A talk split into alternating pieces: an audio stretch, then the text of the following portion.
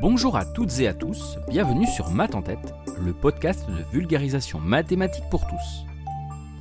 Bon et eh bien voilà, hein, la rentrée de septembre est bien digérée.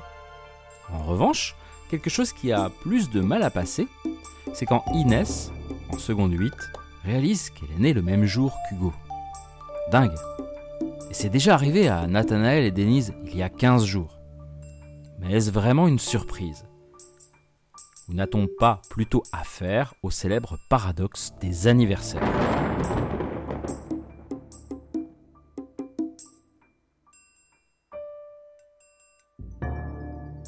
Un grand merci tout particulier à Manu, Flo, Sonia et Ruben, mes premiers tipeurs. Et oui, Maths en Tête à son Tipeee. Si vous le souhaitez, vous pouvez soutenir mon travail en me payant un café ou deux. Le lien est dans la description.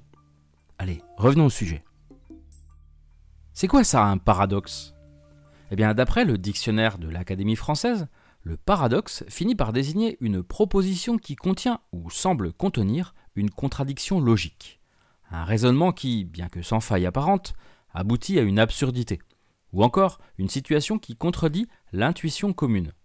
On attribue donc souvent cette dénomination aux résultats contre-intuitifs, c'est-à-dire aux résultats qui vont à l'encontre du bon sens.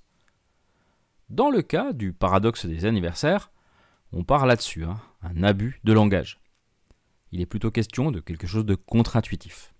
Rien d'absurde, comme par exemple dans le paradoxe du barbier, découvert en mille neuf cent un par le mathématicien Bertrand Russell. Dans un village, il y a un barbier qui rase tous les hommes qui ne se rasent pas eux-mêmes, mais qui rasent le barbier. Le barbier se rase lui-même ? Impossible, car il rase tous les hommes qui ne se rasent pas eux-mêmes. Le barbier laisse donc cette tâche à un autre. Impossible également, d'après la définition du barbier. On arrive à une contradiction, qui au passage a eu un impact sur la théorie des ensembles de Cantor.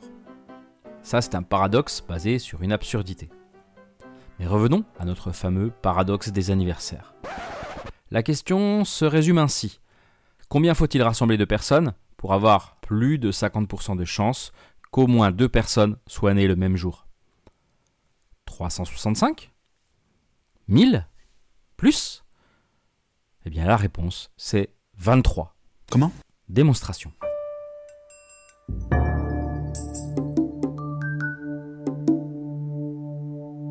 Allez, on va faire un peu de calcul de probabilité. Si on note grand A, l'événement deux personnes au moins fêtent leur anniversaire le même jour, l'idée ici c'est de s'intéresser à l'événement A bar. Aucune personne ne fête son anniversaire le même jour. C'est ce qu'on appelle l'événement contraire. Et on aura au final la probabilité de A qui sera égale à un moins la probabilité de A bar.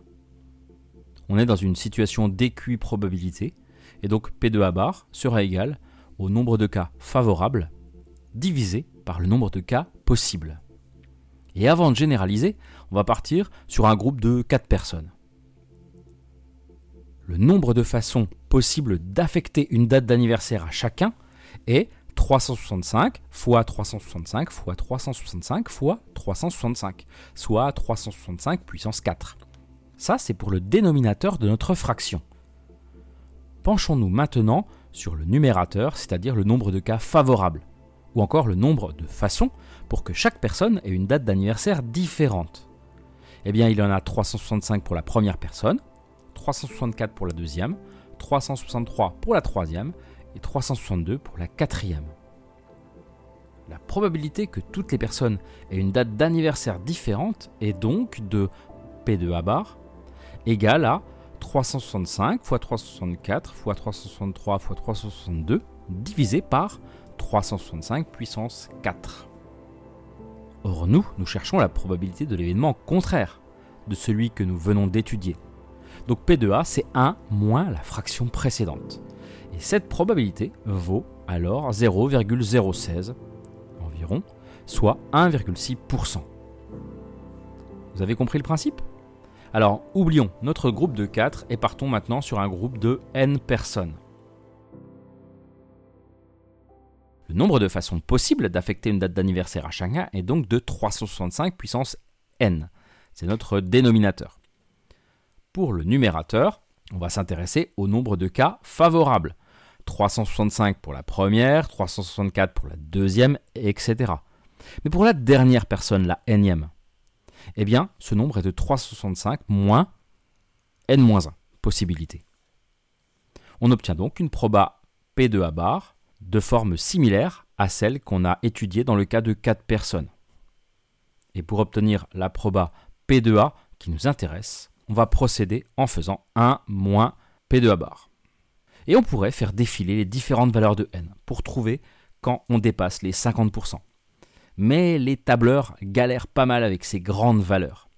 J'ai donc utilisé le surpuissant site Wolfram Alpha pour arriver à la conclusion. Lien dans les sources de ce podcast, bien évidemment. Et on trouve que pour n égale vingt-trois, la probabilité est d'environ cinquante virgule soixante-treize pour cent.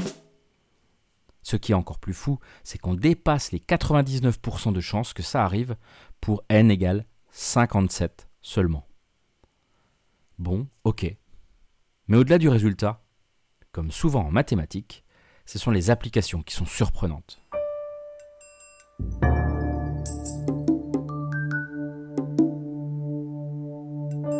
Alors oui, le paradoxe des anniversaires est souvent utilisé pour illustrer des concepts de probabilité et d'intuition erronés. Il montre comment notre perception des probas peut être trompeuse et comment des événements apparemment improbables peuvent en réalité être relativement fréquents. Mais on le retrouve de manière inattendue dans le domaine de la cryptographie et de la sécurité informatique. Il a des implications dans les attaques basées sur la recherche de collision. C'est lorsque deux valeurs différentes produisent le même résultat, dans les fonctions de hachage. Et il est aussi utilisé dans la sécurité des réseaux Wi-Fi.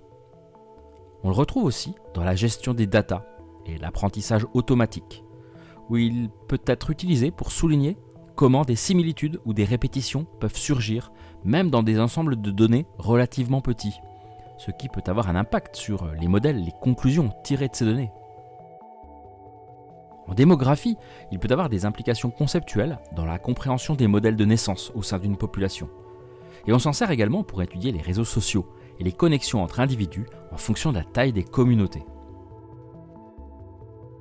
Donc pour boucler la boucle et revenir aux interrogations initiales de mes élèves, vous aurez compris que dans une classe standard, la probabilité que deux élèves fêtent leur anniversaire le même jour n'est pas du tout négligeable. Donc encore moins une surprise. Ouais, c'est pas faux. Pour une classe de trente élèves, on monte à soixante et onze pour cent. Pour une classe de trente-cinq, quatre-vingt-deux pour cent. Les intuitions sont souvent fondamentales en maths, comme ailleurs. Mais elles ne doivent pas suffire. Le paradoxe des anniversaires nous invite donc à creuser et à analyser nos intuitions, à approfondir notre réflexion avec rigueur.